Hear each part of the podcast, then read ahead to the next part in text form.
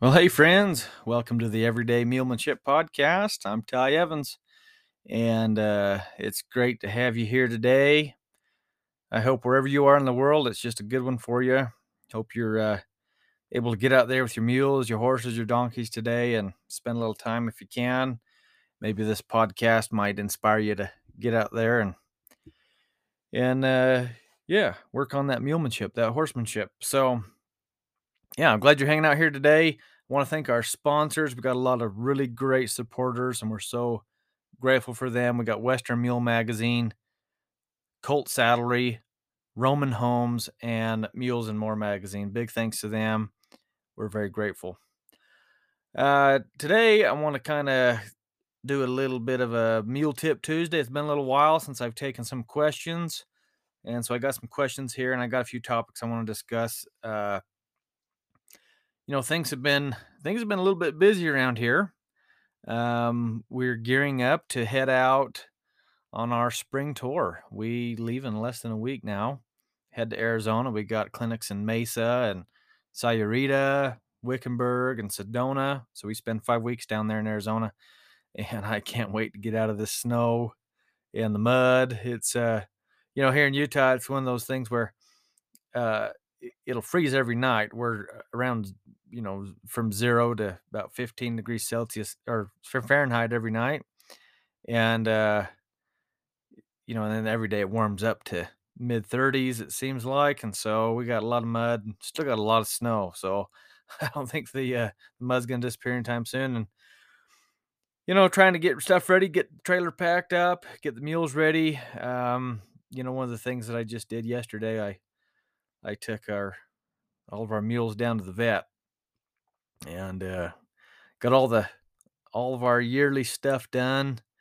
Um, and this is something I get a lot of questions about is is what we do as far as vet work and things like that. And uh, a lot of people have questions about traveling and what vet work you need. Um, so every January or February, I haul all these mules, a, a whole bunch of them, down to the vet, and actually uh, we got we got a pile of them, so it takes me two loads. I got to take two loads. so I actually did load yesterday, and I did load last last week as well. But uh, we go down there, we get the Coggins done, so we got to pull blood on it on everything. Um, uh, I like to do the extended health certificates since I travel so much. I used to have to get them done every month, but most of the states are now on board with the six month extended health certificates, and that makes it so much easier for me not to have to find vets while I'm out on the road. Uh, but anyways, I get the extended health certificate. All the mules get their shots. They all get dewormed. Um, and I have the vet deworm them once a year like that, and then and then six months from now, I'll I'll just go buy, you know, a, a dewormer from the feed store or whatever. So and I kind of change it up a little bit every year, but I I get something from there. But I like the vet to deworm them once. He's got a he's he's got a good system, He's got a tube. He can he can kind of get back in their mouth further down their throat and and you know get it in there. You know when you've when you deworm your mules with the paste or something, they I swear they spit out half of it. So it's nice to have the vet give them a good dose of dewormer, and then I have them check all the teeth and and if they need floated, he'll get them floated. You know I got a lot of young mules, so a couple of these uh, Molly mules, you know they're their wolf teeth kind of come in a little later. So uh, got these Molly mules, their wolf teeth pulled out. The Johns, the John mules, I I have their teeth pulled, um, their wolf teeth pulled when when they're gelded. But these Molly mules, I just kind of wait till they're ready. So, anyways, we got some teeth pulled and teeth floated, and and uh, you know it's kind of a a big to do, but it sure is nice when it's all done. So, and, and I have a great relationship with my vet. Uh, he's a, a, a, good man, Mr. Paul Hatterley. Shout out to Paul Hatterley down there at Rocky Mountain Large Animal Clinic in Spanish Fork, Utah. He's taken care of me for, and my mules for, oh shoot, I don't know, 15, 15 plus years. Uh, great man, good vet. Um, and he likes mules. So that is a, a big, a big bonus is that he likes mules, he rides mules. you know, he rides with us. He's a friend of ours, and and uh, you know that's a blessing there for sure. But um, I wanted to say a few things about the vet work. Um, this can be a a little bit of a hot topic, I think, in the equine world. A lot of people have troubles with different things, shots, dewormer, whatever. Um, and so I want to talk a little bit about how I prepare my mules for vet work. And then I also want to talk about how to make it a better experience when you're actually at the vet. This is a big deal. You're going to have to have, you know, unless you do it yourself, and that's fine too, but you still got to prepare them. Whether you're the vet or not, you got to prepare them, right? So all this stuff applies. Um, the main thing, the, the main pre- the main thing to be prepared for the vet is to have your mule or your horse, your donkey, it's all the same. Have them handy, okay?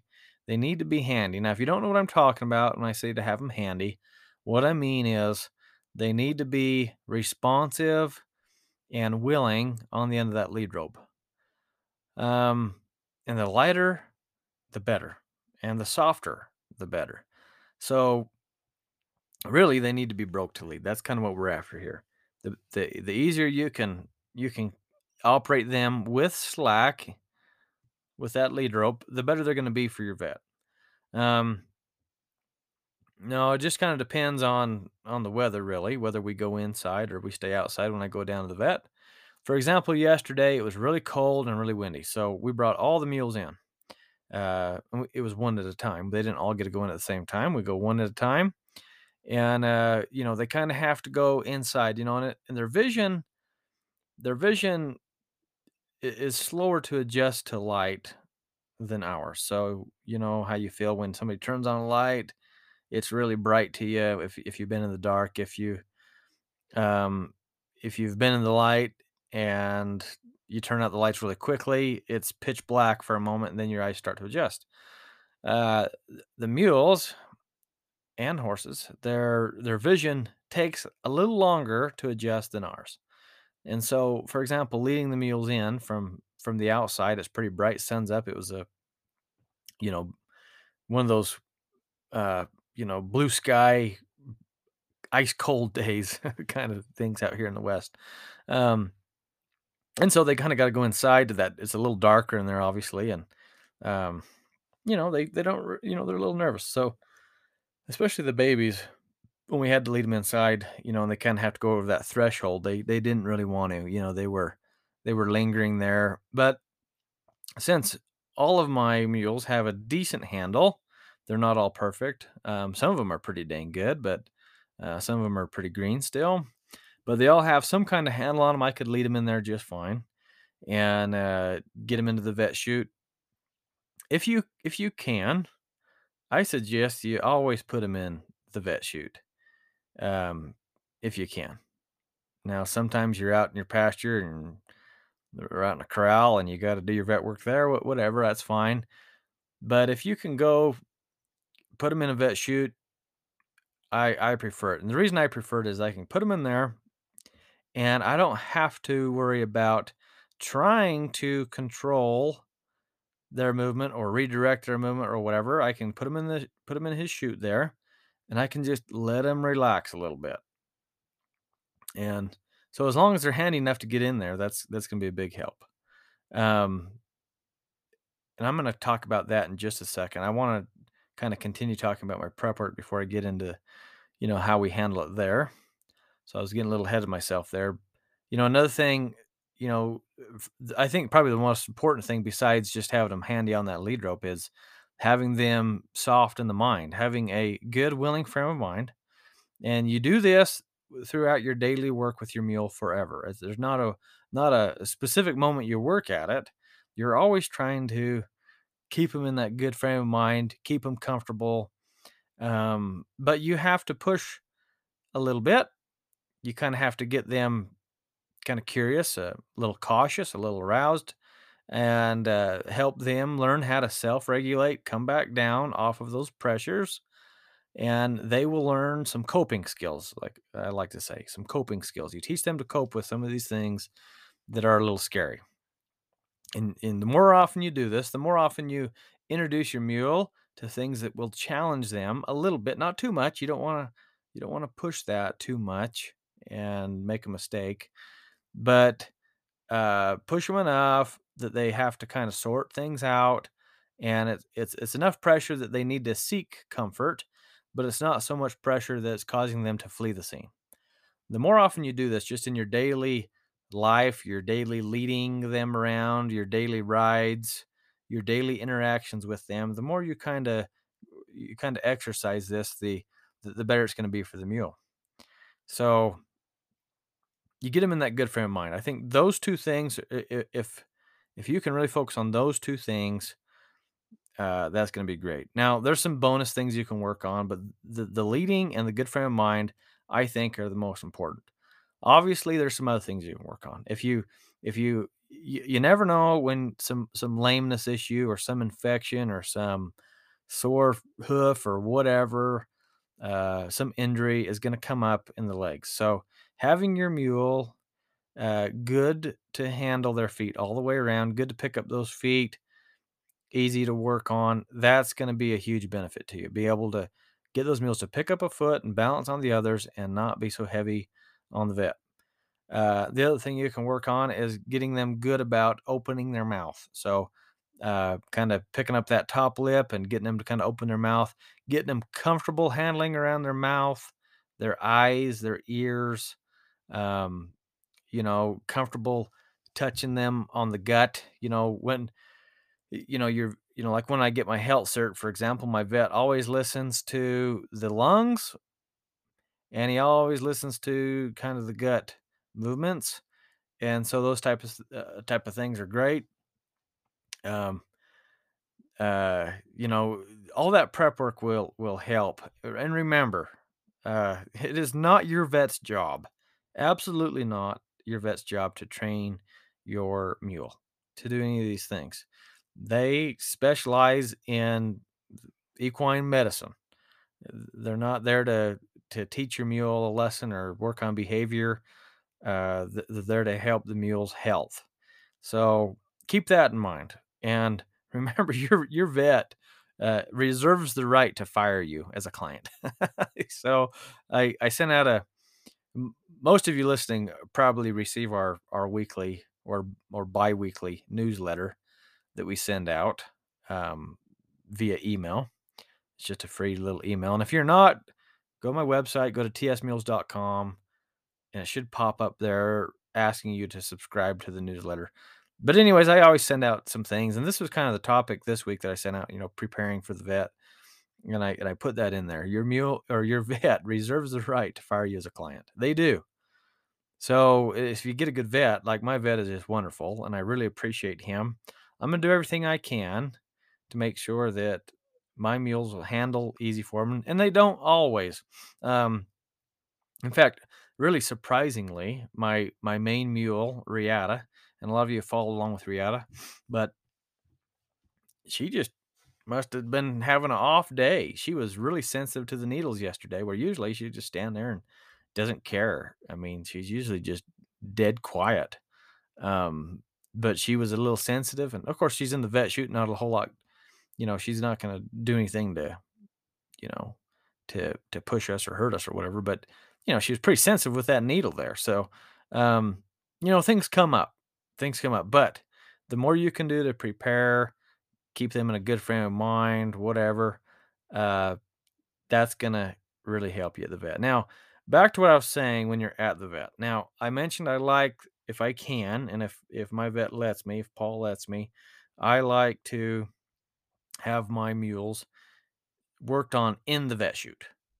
Now, the reason is, like I said, is I don't have to worry about keeping a hold of them. Also, um, you know, like my my vet is wonderful, but a lot of the the vet techs there, the, a lot of these a lot of these folks that are the the vet techs, they're not, uh, you, you know, sometimes they're not particularly horsemen. Okay, and and I'm not saying I don't like how they handle my animal. I just would rather them not have to hang on them. Like a, a lot of those vet techs, they just really hang on the halter. Okay, and I'm not blaming them. A lot of times they're getting jerked around and pulled around and pushed around, and I'm not blaming them for hanging onto the halter, okay? But what I'm saying is, I'd rather them not have to. I'd rather them not have to because I'm really trying to preserve a lot of lightness in my meals. So I prefer to put them in the chute if I can. That way, nobody has to hang on my mules. Um, nobody has to hang on the halter and you know drag them around. Okay.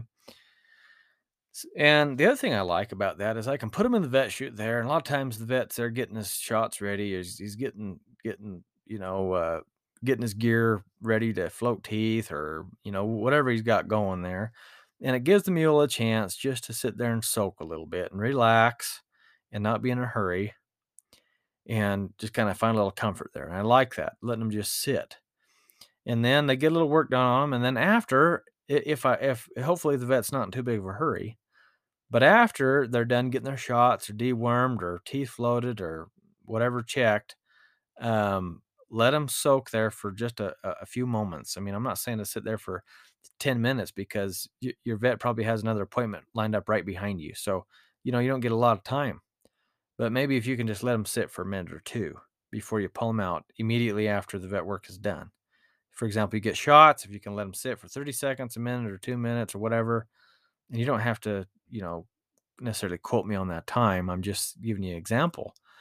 But if you can let them soak a little bit, it seems that they can learn to self regulate. They can kind of down regulate and relax a little bit and not just be up and on high alert and on all the, you know, on the sympathetic side of the nervous system. They don't have to be so worried there. So that's one thing I like to do there. Um, and uh, you know, the other thing I like to do is I like to get there early and unload my mules at the trailer. And I, I understand they, they maybe have appointments before me or maybe they're not there. I usually try to book my appointments at my vet first thing in the morning. So I'm the very first client. And I get there early because I know my vet's a, a early riser and he's always there early. And, you know, he don't mind me getting in there. Uh, but I like to get there and let the mule stand tight at the trailer. So I'm not just what I don't like is to hustle and hurry. You know, being late is is the worst. I mean, I think that's just the worst thing to do for your animals going to the vet because then you're going to be in a hurry. You're going to be stressed. They're going to feel your anxiety. You're going to try to hurry them into the trailer, hurry and time up. You hurry and you get there. You're probably driving too fast. You're probably making them, you know, taking them off balance quite a bit in the trailer. You get there, you pull them out of the trailer. You, you know, they get stabbed with the needles and and you know their teeth checked and you know lips kind of cranked on and pushed and prodded whatever and then you hurry and load them back up and leave i don't like that i'd rather have time to to to take it easy catch them you know not in a hurry uh get there time up not in a hurry get my vet work done not in a hurry because i'm early you know the vet can take his time after the vet work is done time up at the trailer uh, let them stand there. I go in, I pay my bill. You know, they're all my friends there, so I often visit a little while, whatever. I think that's a better experience for them. Don't be in such a hurry. So, anyways, uh, yeah, that's kind of something I wanted to mention since it's kind of recent. So, yeah, there you go. Now, I got a lot of good questions that came in today. Um, let me pull these up here. The first one I got uh, actually just came in before I started the podcast. And it's from Jennifer. I don't know the last name or or anything or where they're from. Or they're from Arizona. I do know that. Jennifer from Arizona. Okay. I have a long commute to work during the week and religiously listen to your podcast. Thanks, Jennifer. Glad you're listening. Uh, I have heard you say many times when your mule runs off, or spooks or bolts under saddle uh, to ride it out. You have stated the quote one rein emergency stop is overrated. So this leads me to question on this. In cactus country, riding it out isn't really a great option for the obvious. When there's cholla, cactus, and other barbed hazards on much of our terrain uh, and off trail, you have got to get your mule to stop or under control pretty fast because you need to avoid a really nasty, worse outcome, impalement, especially on your mule. I do want my mule to know that one rein stop and be supple to the maneuver and yield and respond quick to my request. Riding out isn't suitable in certain terrain. Um, so I'm not really sure the question in there, Jennifer. Uh, it was more like a statement, uh, but you're right. Um, you're right. So, so to to make it clear, I do teach, and we call it the lateral stop. Um, I don't call it emergency stop because it's again, I will say that it's not the best option for most riders in an emergency. Um, I've seen way more accidents. Um, I don't know if you call it accident or just a wreck. I'll just call it a wreck. I've seen more wrecks from people doing the lateral stop when their animals freaking running off and hauling butt and they go to bend it around and they roll that thing you know um you, you know eh, and you can just watch watch any hollywood western movie and you can see how these guys tip horses over all the time you know in these little shootouts they have or whatever and shows the horse t- tipping over. Uh, notice how they do that. They have the animal's head bent clear around and the rider tips tips their weight uh, and throws that horse off balance and down it goes. So, you know, if you're going to use the lateral stop for an emergency, you need to be pretty good and pretty educated about where your weight and balance will be. That's important. Um, but yeah, it it in depending on what terrain you're in, you're right. If you're in all this cactus country, first of all, I probably wouldn't be writing something that has any any tendency to to bolt or run off out there. If I'm I I hate cholla. you know, if you guys don't know what cholla is, go Google it. It is a it is a a plant uh, from hell. Uh, I'd say it's a, and you know, uh, and it and it breaks off, and it has a nickname of jumping cactus, and and I've seen a lot of wrecks come from cholla. I've seen a lot of wrecks come from cholla. So you're right, Jennifer. I would be avoiding that cholla at all costs. Uh, and uh, you know, so so yeah, in, in your situation, Jennifer, absolutely. Um, maybe that's the best thing you can do.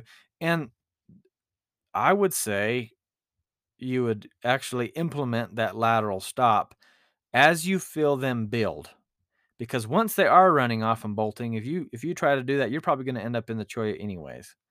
Um, but if you can feel them build and you can feel them get bothered, that's the time uh, to implement it. Okay, not when they're actually running off. Um, but yeah, you know all these things. Um, I hope I hope all of you can use discretion on all of the answers that I offer up uh, to the questions I get here on this podcast.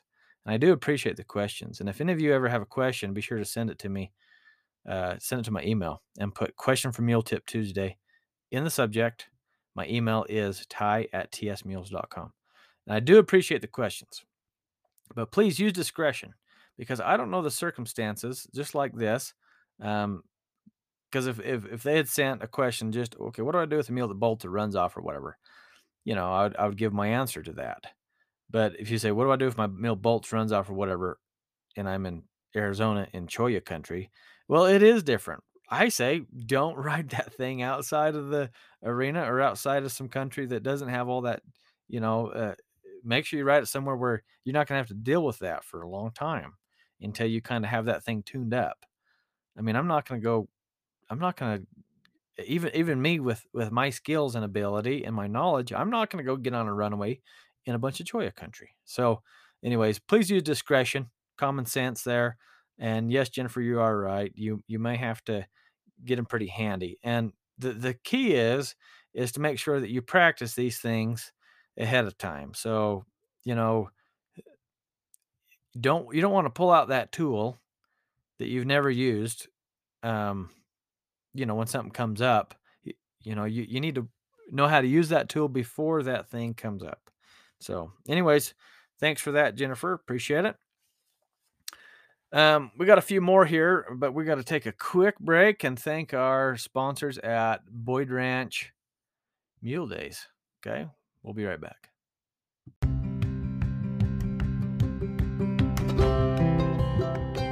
Hey, friends. I want to thank our amazing sponsors over at the Boyd Ranch Mule Days. I've been going down to the Boyd Ranch just outside of sunny Wickenburg, Arizona, uh, for the past couple of years. I've had a lot of fun doing clinics down there, and I can't wait to go back in March.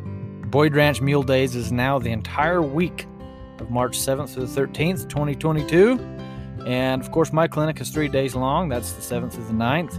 Uh, along with my good friend, Mr. Chris Clark, who is a Grand Canyon uh, veteran. He's been down there, been packing many years, very experienced, and a great teacher. You'll enjoy learning from Chris as well. You know, they also got a driving clinic down there. And, uh, you know, I don't know a lot about driving. And uh, this is going to be fun to, to see what's going on over there. There's some, they're covering some basic harnessing and driving single and double. You know, after three full days of clinicking between my clinic, the packing clinic, and the driving clinic, then it's time to get out on the trail. They got short, medium, long rides uh, going on, and also an ultra long wilderness ride they offer. Uh, they got their famous trail obstacle course. They they got their all out mule ramble going on. They're giving away ribbons, prizes, and I think they've even talked me into being the announcer for the event. So I'm gonna have a blast there for sure. Every night there's there's food, good food.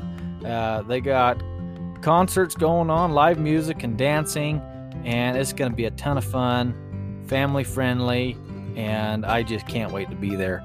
If you want to come to Boyd Ranch Mule Days, I'd love to see you there. Go visit boydranch.org for more information and to apply to join us. Hey, I can't wait to see you there. Looking forward to it.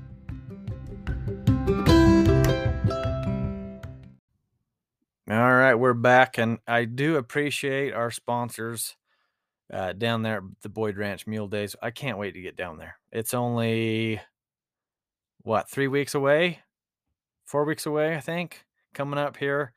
I can't wait. So it, it's great. We we do the clinic there, and then go ride and eat good food, and it always seems to attract really cool people. So I'm looking forward to that. I I'm ready to get out of the snow for dang sure.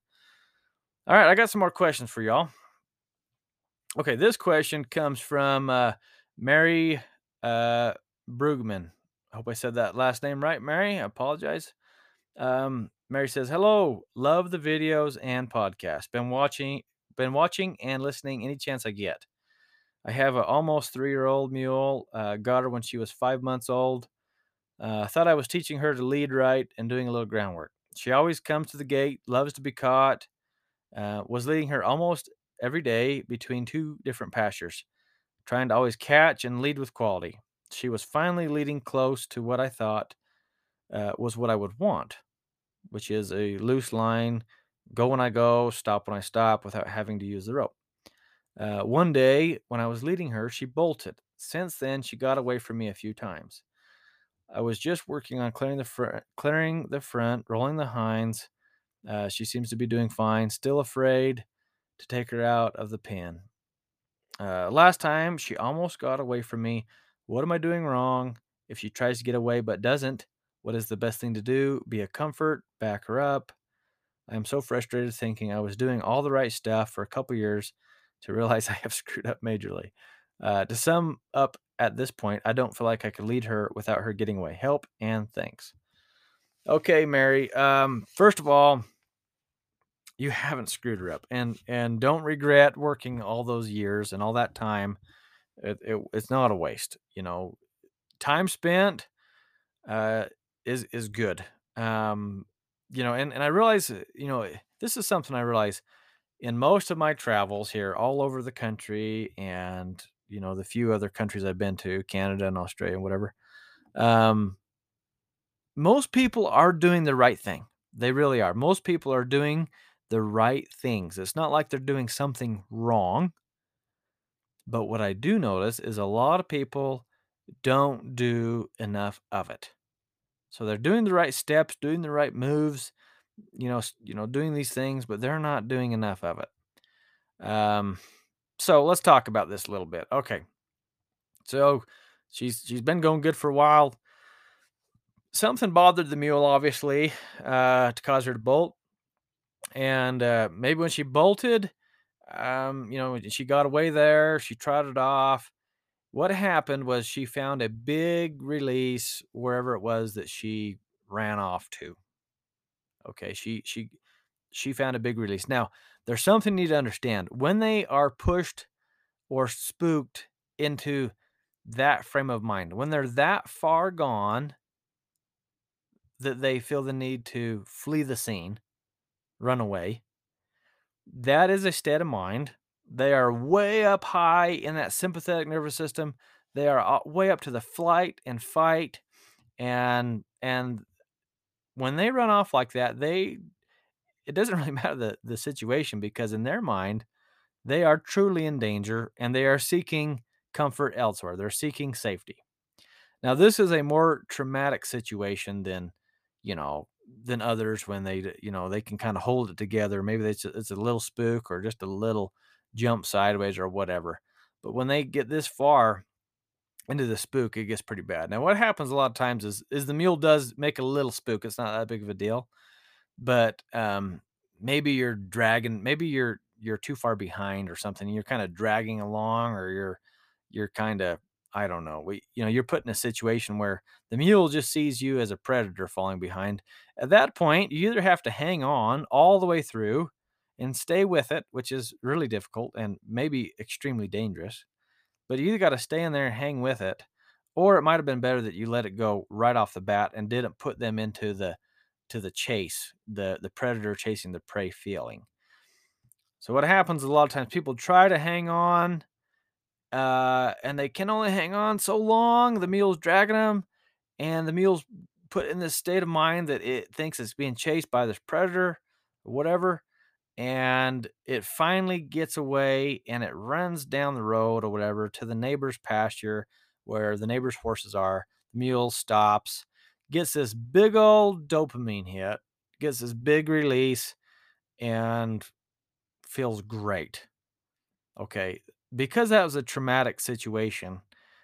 Those those things, those those memories are going to be a little stronger than maybe your baseline working on, you know, turning or stopping, you know, uh, where, where you know when you're working on those things it's just a little bit of stress, not a whole lot, a very manageable level.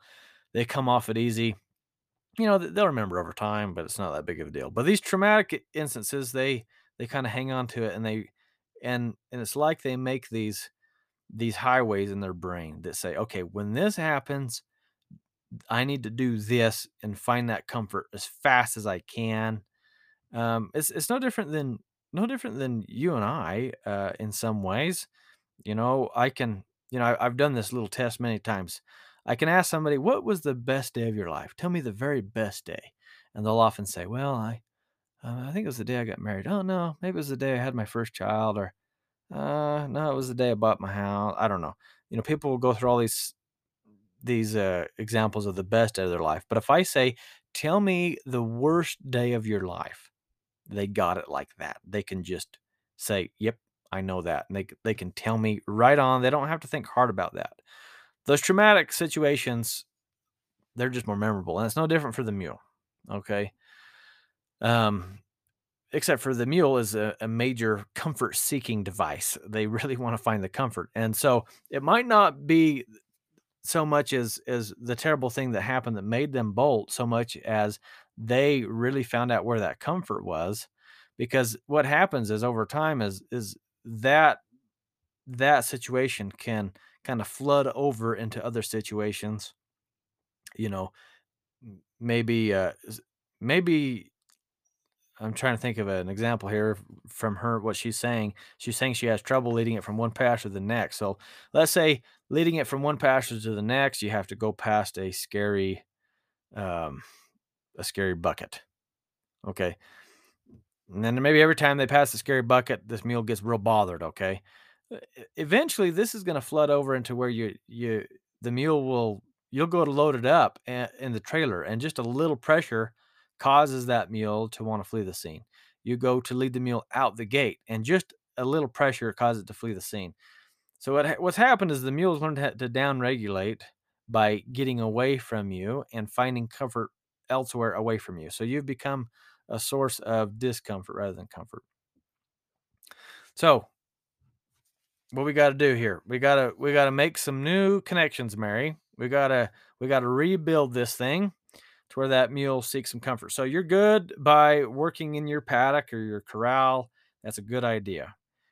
And you, you need to work on small increments of stress, little stress, you know, and stress can be you simply asking the mule to clear the front, you know, move that front end to the left or to the right on the ground. So just sending them from the left to the right on the ground, moving that front end away from you, that might be enough pressure to set them off. So you start real small. You try to get one little step at a time, one little piece at a time. Um, maybe it builds from there to where now the circle is stressful. Maybe you get that going good. And they learn to self regulate and relax and come off of each of these little pieces. And you you build through the checklist. You go through the checklist, adding in a little stress at a time. If you kind of follow that checklist, by the time you get way down the list, you, you, you see you're asking moves from the mule that are much more complicated, much more stressful than in the beginning.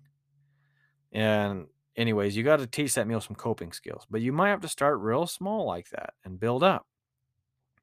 And as that mule gets more coping skills, it'll build these new little highways in their brain, these new little dendrite connections in their mind that that now have have have new um, new connections and new exits, so to speak. So where now when they get stressful, instead of fleeing the scene, that was their highway before. That was like the major highway in their brain says, okay, when you get stressed, run. Okay, instead of that, you you just built a new little exit off of that highway. Okay, when you get a little stressed there, we're gonna exit off that highway over here, and we're gonna do this instead. And you build these new highways, these new connections in their brain to help them cope with that. Uh, so really, keep going through your checklist, Mary. Keep working on those particulars. Step it up a little at a time. One of the worst things you can do is kind of sneak around them or be real cautious. Now, you may have to be more cautious in the beginning, but you don't want to always be like that. You want to eventually turn it up a little at a time. And notice if they get built up, if they get real scared, don't be shy to kind of come back down a little bit and let them soak and let them just sit there and self regulate, down regulate again.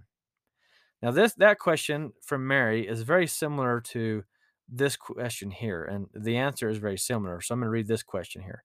This is from Pam Howell in Kansas.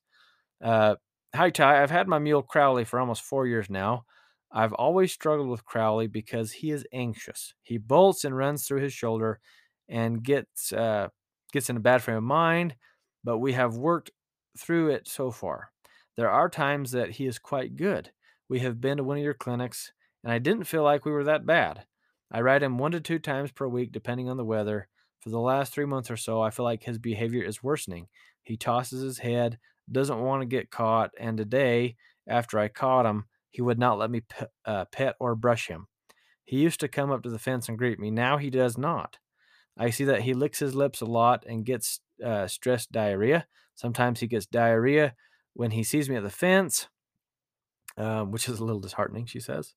Um, and he always gets diarrhea after I catch him. He is currently being housed in a pasture with too many donkeys and being fed around bale. Should I keep him in a smaller pen until I can reliably catch him?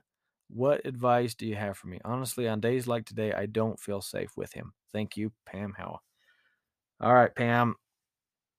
Kind of the same thing going on that Mary has going on. Um, you know, uh, the we got to understand in, in equine horses um, and mules, especially donkeys, not as bad, but horses and mules have that high flight instinct. They, you know, they're the the, the mule and the horse's motto is whoever leaves first lives longest. So she mentioned that she, that sometimes this mule Crowley will bolt will bolt a little as well, uh, same as Mary's.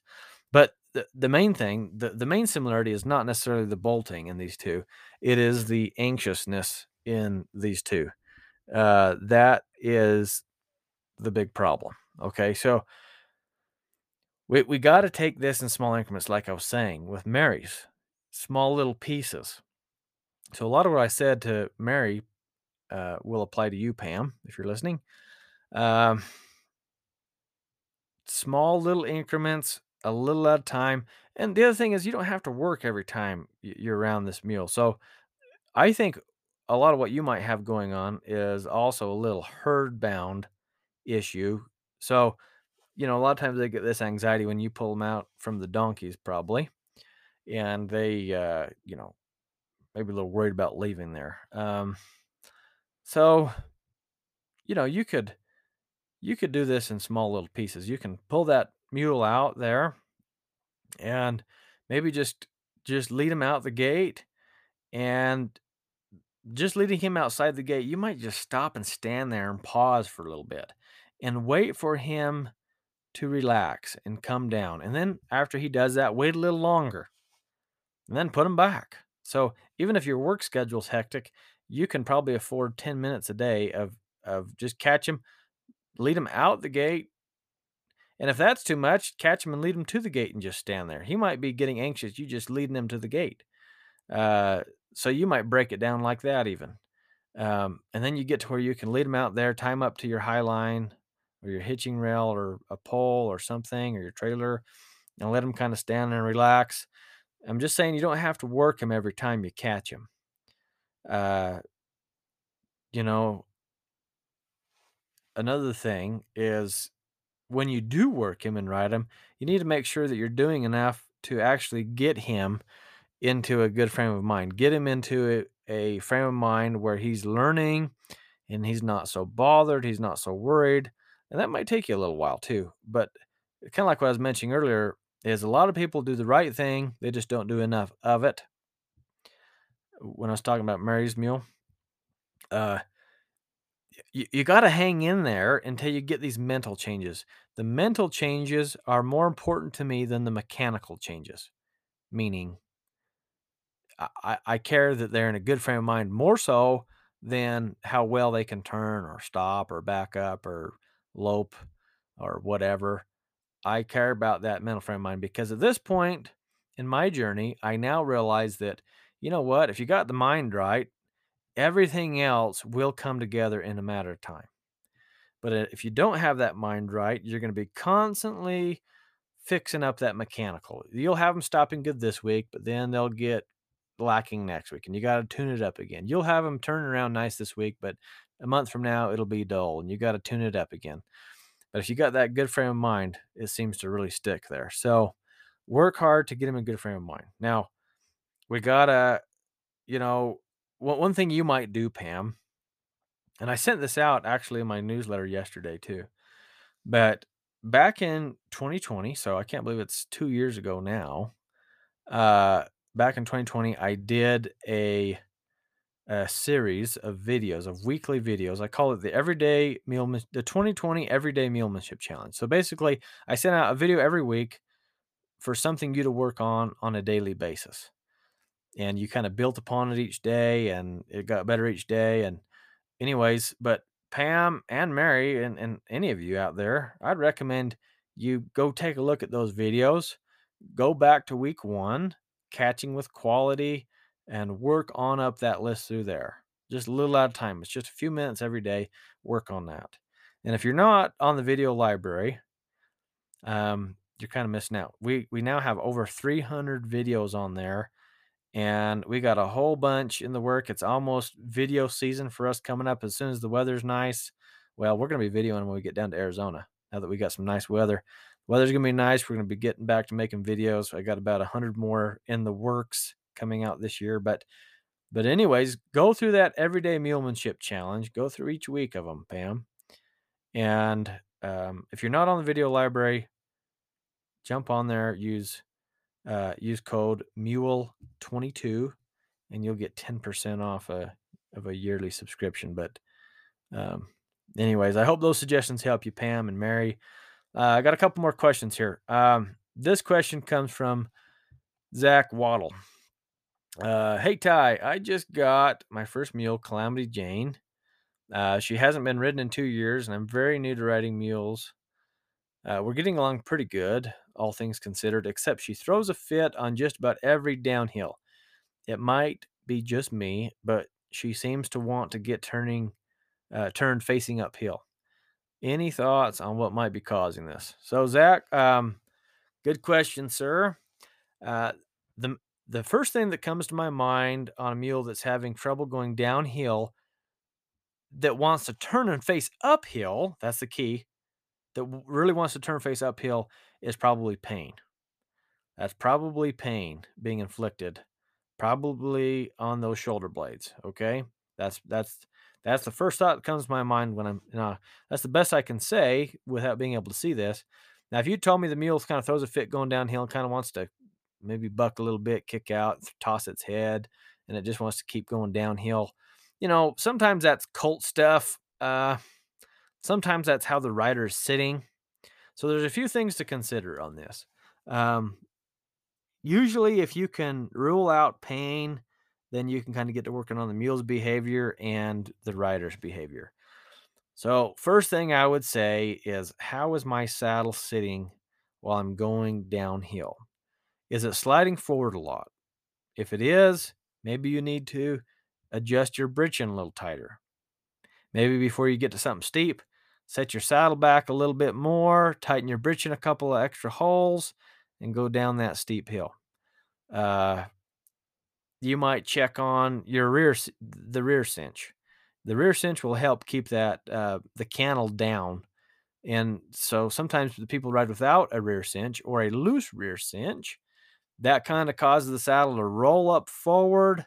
Again, uh, the saddle might fit great, but because that it rolls forward because your weight is forward and you're going downhill, you might put a lot of pressure right there behind the shoulders.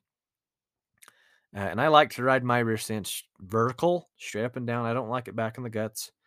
And actually, tonight, uh, tonight, which is February 15th, we have our uh, another virtual clinic about tools of the trade.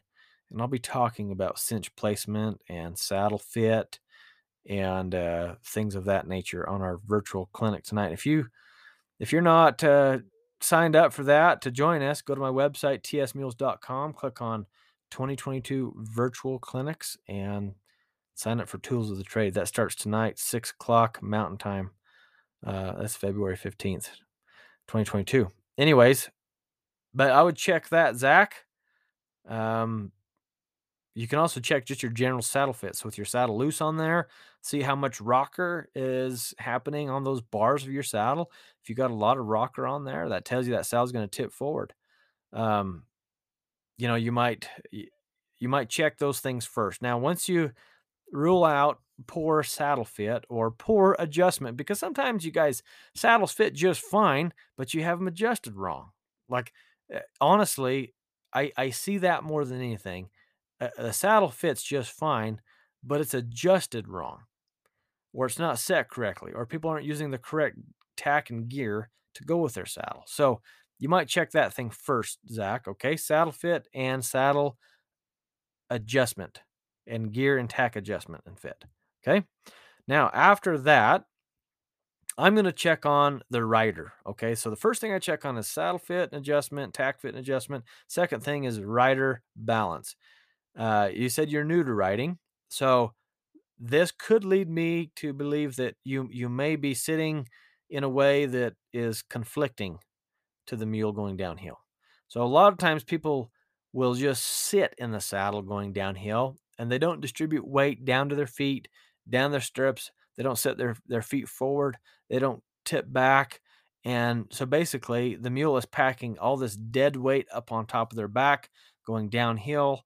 It can be challenging and it, it's it can be a little hard for them. So check how you're riding. Okay. Now, what I want to see, like I mentioned, is I'd if you're going down something pretty steep, I want to see your feet set forward. I want to see your heels down.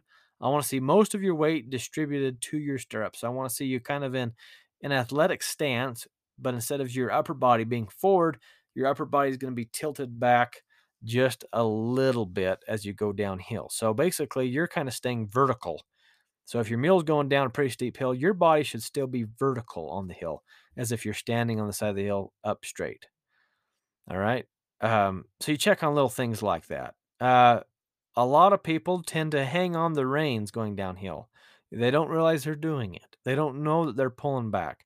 Make sure that you're giving that mule plenty of rein. You want that mule to be able to extend its head way out there. You want it to be balanced there. And going downhill like that needs to have its head out.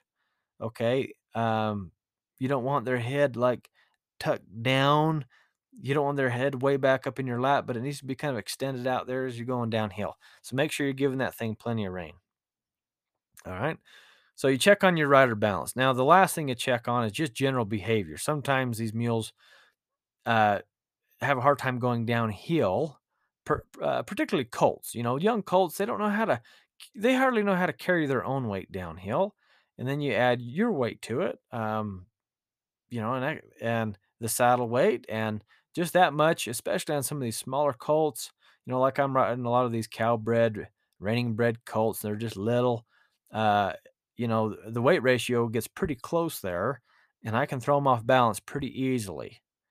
And so the way, you know, uh, them packing me, you know, down the hill might be just enough to kind of kind of turn them off a little that way. Okay, so I'm going to check on that behavior. A lot of times they get a little frisky going downhill.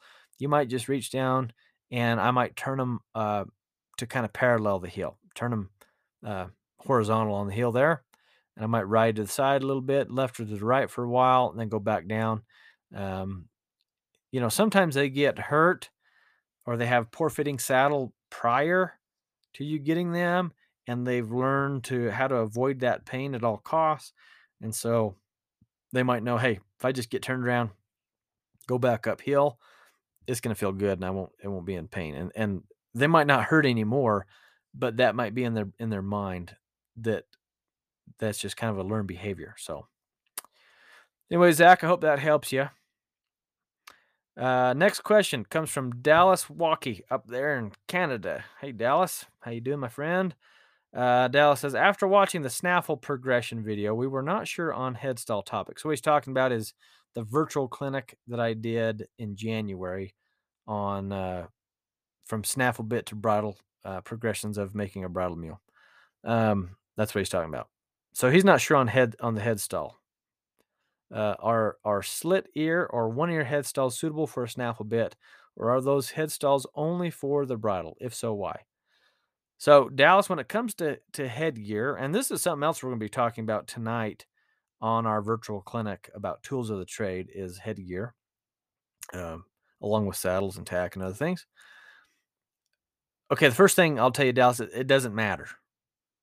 You can use whatever you want. If it holds the bit in place and it's comfortable to the animal, rock on. Now, yes, traditionally the slit ear or the one ear headstalls, they are reserved for mules that are straight up in a bridle. So carrying a bridle bit. So they're not necessarily for the snaffle. Now it's mostly it's mostly for the progression. So when I have a mule that's in a snaffle bit, it's it's going to be green to intermediate. Uh, it's going to be one that might shake its head, might be one that maybe takes me through the trees, maybe one I don't have control of. And, and by the time I graduate out of the snaffle bit, they're going to be an intermediate level and they're going to be really great. But in the beginning, you know, riding these young colts, uh, you know, out through the trees, through the brush, you know, um, a, a, lot of fast work, uh, busy work. I want a more secure head stall.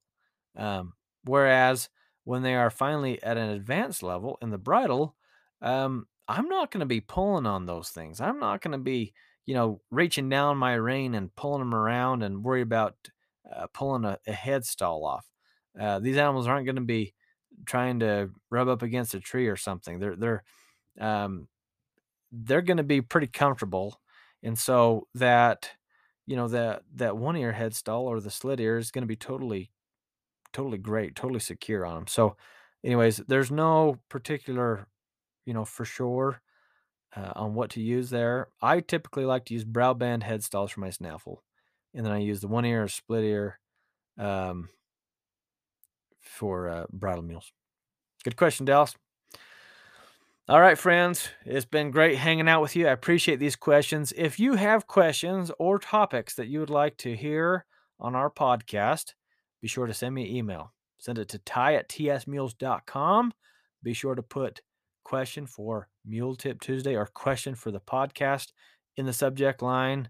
And, uh, you know, as always, we would love to hear from you. I would love to hear what you think of our podcast. If you're listening on Apple Podcasts, I would love it if you would leave a review, leave five stars if you feel like we deserve it, and tell us what you think. All right. Until next time, God bless all of you. Hope you have a great day, and we will see you down the road.